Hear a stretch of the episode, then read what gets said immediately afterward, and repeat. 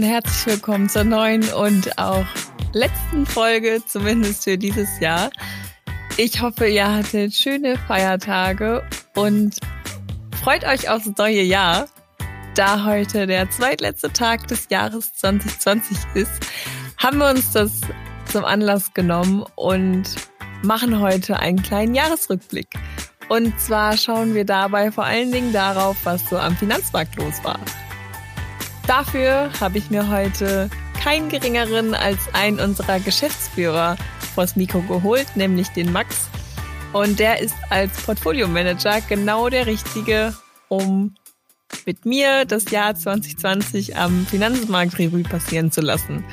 Und ich möchte euch auch gar nicht lange auf die Folter spannen. Deshalb steigen wir auch direkt ein. Hi Max. Hallo Lisa. Hast du die Feiertage gut überstanden? Ja, sehr gut überstanden, war jetzt natürlich anders als sonst, aber trotzdem, ich fand es eigentlich ganz gut, wie es gelaufen ist. Das freut mich sehr zu hören. Ich muss sagen, bei mir waren es auch sehr entspannte Feiertage, sehr entschleunigend. Ich habe auch einfach mal nichts getan und ich hoffe, dass wir jetzt genauso entspannt und gut ins neue Jahr starten. Aber hast du denn auch über die Feiertage deinen Lieblingscocktail getrunken? Und wenn ja, welcher ist es? Nein, den Lieblingscocktail habe ich nicht getrunken, aber ich habe trotzdem einen Lieblingscocktail. Äh, ich war dann doch eher beim Wein oder beim, beim, beim Glühwein, also weniger beim Cocktail.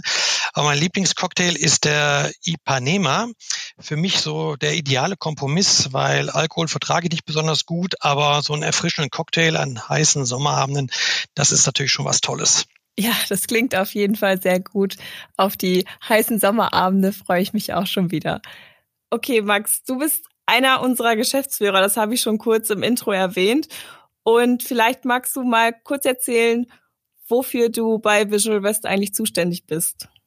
Ja, das mache ich doch sehr gerne. Also ich bin seit dem 1. Juli 2017 bei Visual West äh, als Geschäftsführer on board. Also jetzt gut dreieinhalb Jahre.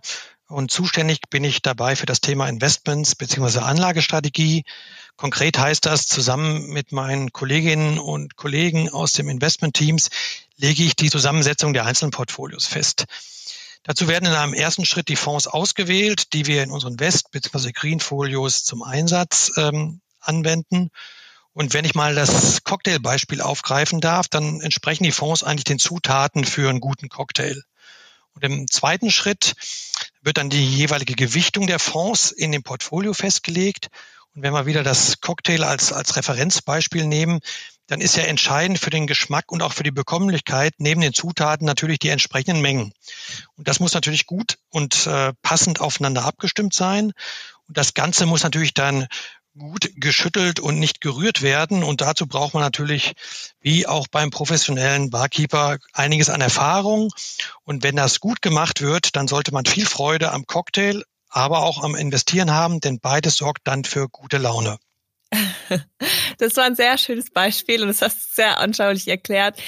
Ich glaube, wir gehen hoffentlich, wenn du am Ende noch mal Lust hast, mit dir da noch mal tiefer rein und machen dazu noch mal eine ganz eigene Folge. Gerne. Aber heute soll es ja erstmal um einen kleinen Jahresrückblick gehen. Und hinter uns liegt ein ja sehr langes und ereignisreiches Jahr 2020. Und ich glaube, das Top-Thema des Jahres war auf jeden Fall Corona. Deshalb würde ich gern von dir als Experte wissen, was eigentlich Corona und auch die damit verbundenen Maßnahmen wie zum Beispiel die Lockdowns in 2020 für den Finanzmarkt bedeutet haben. Ja, das mache ich sehr gerne, weil der Finanzmarkt ist ja grundsätzlich krisenerprobt. Äh, aber eine Pandemie, wie wir sie jetzt in diesem Jahr durch Corona erlebt und durchlebt haben, und es ist ja noch nicht vorbei, das haben wir in den letzten 100 Jahren nicht gesehen oder nicht erlebt. Und die schlimmste Krise, an die ich mich jetzt persönlich am Kapitalmarkt äh, erinnern kann, war die Finanzmarktkrise 2008. Und verglichen mit der Finanzmarktkrise 2008, da gab es Wertverluste am Aktienmarkt von, von über 40 Prozent in dem Jahr, haben die Börsen eigentlich die Corona-Pandemie sehr viel besser weggesteckt. Wir haben zwar zwischenzeitlich in dem, in, in dem Jahr auch ein Minus von, von 40 Prozent gesehen und das in einer Rekordzeit von nur vier Wochen. Das war von Mitte Februar bis Mitte März. Aber wenn man sich heute mal die so kurz vor Jahresende mal anschaut, wo die Aktienmärkte stehen für das Corona-Jahr, da stehen ja doch viele Pluszeichen auf der Uhr. Der DAX, so als deutscher Aktienindex, hat beispielsweise vier Prozent plus dieses Jahr bis jetzt erzielt. Und die US-Börsen, die haben sich sogar noch ein bisschen besser geschlagen. Die liegen so bei 15 Prozent plus. Und ja, die, die Frage, die sich natürlich da jeder so ein bisschen stellt, ist, wie können denn die Börsen so unterschiedlich auf diese Krisen reagieren? Corona war da sehr viel schlimmer als die Finanzmarktkrise. Und äh, ja, da gibt's natürlich viele und unterschiedliche Erklärungsansätze. Für mich war dabei ganz entscheidend, dass die dramatischen Auswirkungen der Pandemie seit März weltweit für jeden Menschen sofort spürbar waren. Also jeder ist davon betroffen geworden. Schließung von Geschäften, Schulen, Kitas, Arbeiten von zu Hause, wenn das überhaupt ging, Tragen von Masken, Abstandspflicht, Hygienevorschriften. Das hat es ja alles in dieser Form so noch gar nicht gegeben. Und jeder Einzelne ist natürlich in seinem individuellen Leben davon sehr stark betroffen gewesen. Das heißt, die Sensibilität innerhalb der gesamten Bevölkerung und den jeweiligen Regierungen war, war sofort da und extrem hoch. Und bei der Finanzmarktkrise 2008, da lag die Betroffenheit etwas anders. Da war der Höhepunkt in der Finanzmarktkrise kam durch den Zusammenbruch von der Investmentbank Lehman Brothers in den USA.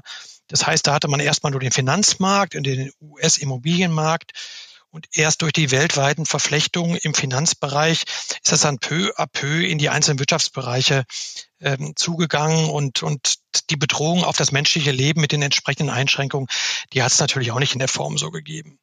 Kurzum, die, die, die Sensibilität in der Bevölkerung und deren Bereitschaft zur finanziellen Unterstützung war damals aus meinem Blickfeld 2008 deutlich, deutlich geringer gewesen.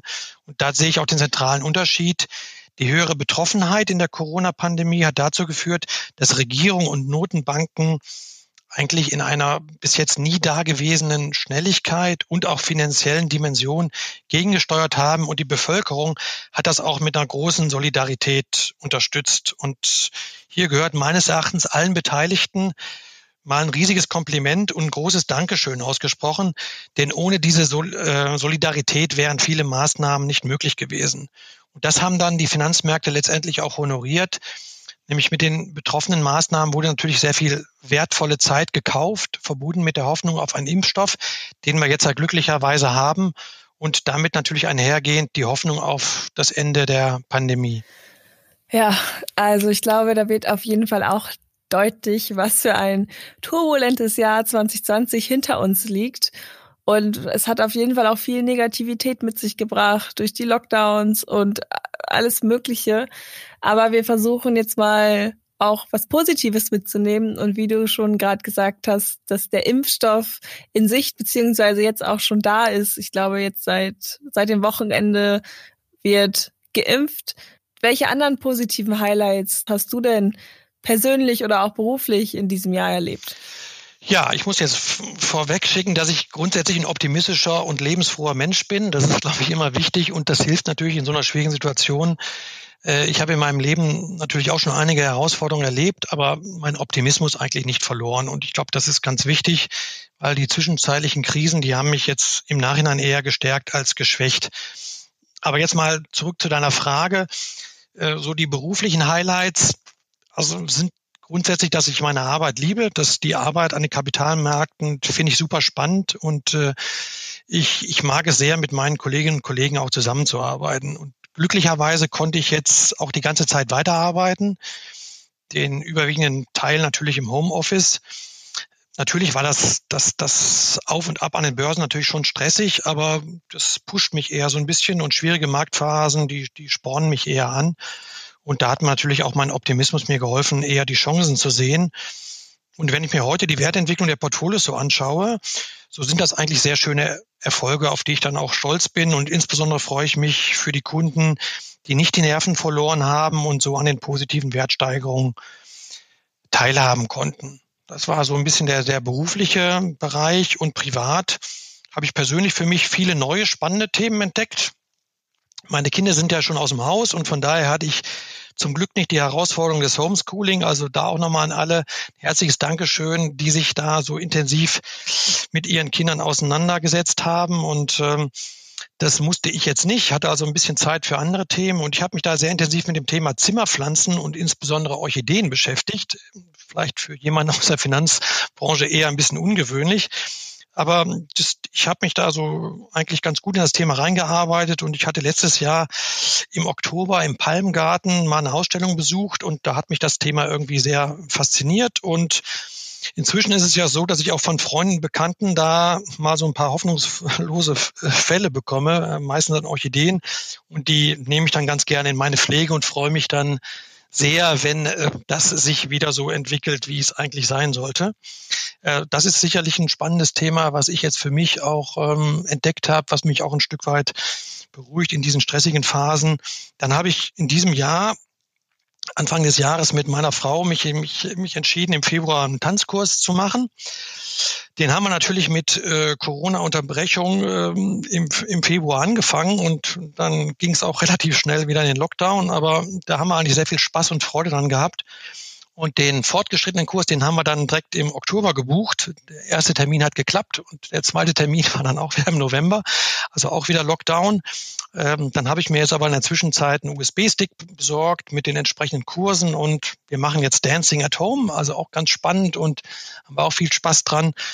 Und zu guter Letzt bin ich noch nur nie so viel Fahrrad gefahren wie in diesem Jahr. Ich habe jetzt mir letztes Jahr im November ein E-Bike geholt und bin auch sehr viel gewandert äh, hier in der Umgebung und auch in Deutschland. Und das war eigentlich auch ganz spannend, weil die geplanten Urlaube, die musste ich leider Corona-bedingt absagen, aber dafür hatte ich ja, wie gesagt, spannenden Ersatz. Okay, das klingt auf jeden Fall, als hättest du so ziemlich das Beste aus dem Jahr gemacht, was möglich war. Also richtig gut. Ähm, ich kann an, dein, an deine Orchideen-Thematik kann ich so ein bisschen anknüpfen, weil ich muss auch sagen, Corona hat so meinen grünen Daumen ein bisschen gefördert und ich habe äh, wahnsinnig viel mich mit Pflanzen beschäftigt und auch tausend neue Zimmerpflanzen gekauft und den Balkon im Sommer hergerichtet. Okay. Ja, ja, da sollten wir uns auch nochmal drüber unterhalten. Das finde find ich ganz spannend. Ja, ja, genau. Also das, was es da alles gibt. Können wir sehr gerne machen. Ja, super. Mhm. Und ähm, ja, mein berufliches Highlight war natürlich auch auf jeden Fall mein Start äh, bei Visual West, trotz trotz Corona-Krise. Das war ähm, ja ein sehr großes Highlight. Und wie du schon sagst, Reisen wurden bei mir auch komplett alle abgesagt und ich habe auch Deutschland so ein bisschen mehr entdeckt. Viel, viel, viel gewandert, Fahrrad gefahren, alles Mögliche. Aber ja, Deutschland ähm, hat auf jeden Fall auch einiges zu bieten. Das hat man dadurch auch schätzen gelernt. Ja, definitiv. Und ja, wo wir beim Reisen sind und vielleicht auch ja nächstes Jahr wieder verreisen können, war ja ein anderes Thema, wo wir jetzt mal springen wir mal kurz rüber in die USA, ähm, das Thema Wahlen. Wie haben sich denn die Wahlen auf den Finanzmarkt ausgewirkt? Beziehungsweise wir können auch gern schon mal ein bisschen ins nächste Jahr schauen und ja, wie wird sich die Wahl von Joe Biden als neuer Präsident womöglich auf den Finanzmarkt auswirken? Ja, hat sich vielleicht sogar schon ein bisschen äh, ausgewirkt. Wenn man jetzt mal so den November als Maßstab äh, nimmt, äh, da waren ja die Wahlen in den USA gewesen, lange erwartet äh, und äh, mit Spannung erwartet. Äh, wenn man da sich mal die Wertentwicklung anschaut, und das ist eigentlich nicht so ein super Börsenmonat eigentlich historisch betrachtet, sind die US-Börsen im November um zehn Prozent gestiegen wenn man das mal so als, als Maßstab nimmt, ist dann die Wahl von Joe Biden sicherlich positiv vom Finanzmarkt aufgenommen worden. Das war der beste November seit sehr, sehr langer Zeit. Äh, und je nachdem, welchen Index man sich da anschaut, war das so der beste äh, November über, seit, seit über einem halben Jahrhundert. Aber natürlich waren jetzt nicht die Wahlen nur entscheidend für diese sehr positive Entwicklung, sondern es gab ja zeitgleich die, die positiven Impfstoff-News und die waren, glaube ich, für die Bewältigung der Corona-Pandemie sicherlich noch, noch wichtiger als die US-Wahl. Aber du hast vollkommen recht, der Finanzmarkt erhofft sich natürlich von Joe Biden wieder ein bisschen mehr Verlässlichkeit und weniger sprunghafte Rhetorik, als dies bei Donald Trump der Fall gewesen ist. Darauf setzen wir natürlich auch.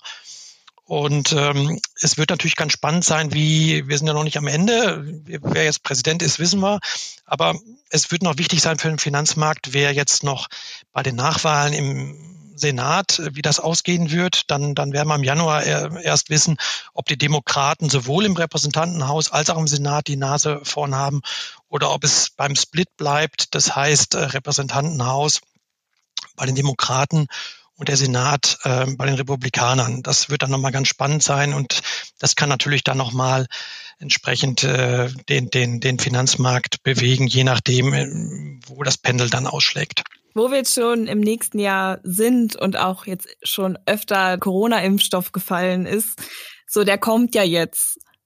Oder der ist vielmehr schon da. Wir haben ja jetzt am Sonntag, am 27. war das, glaube ich, angefangen zu impfen. Wird sich das auch auf den Finanzmarkt auswirken? Denkst du, da werden wir jetzt irgendwie was merken in nächster Zeit?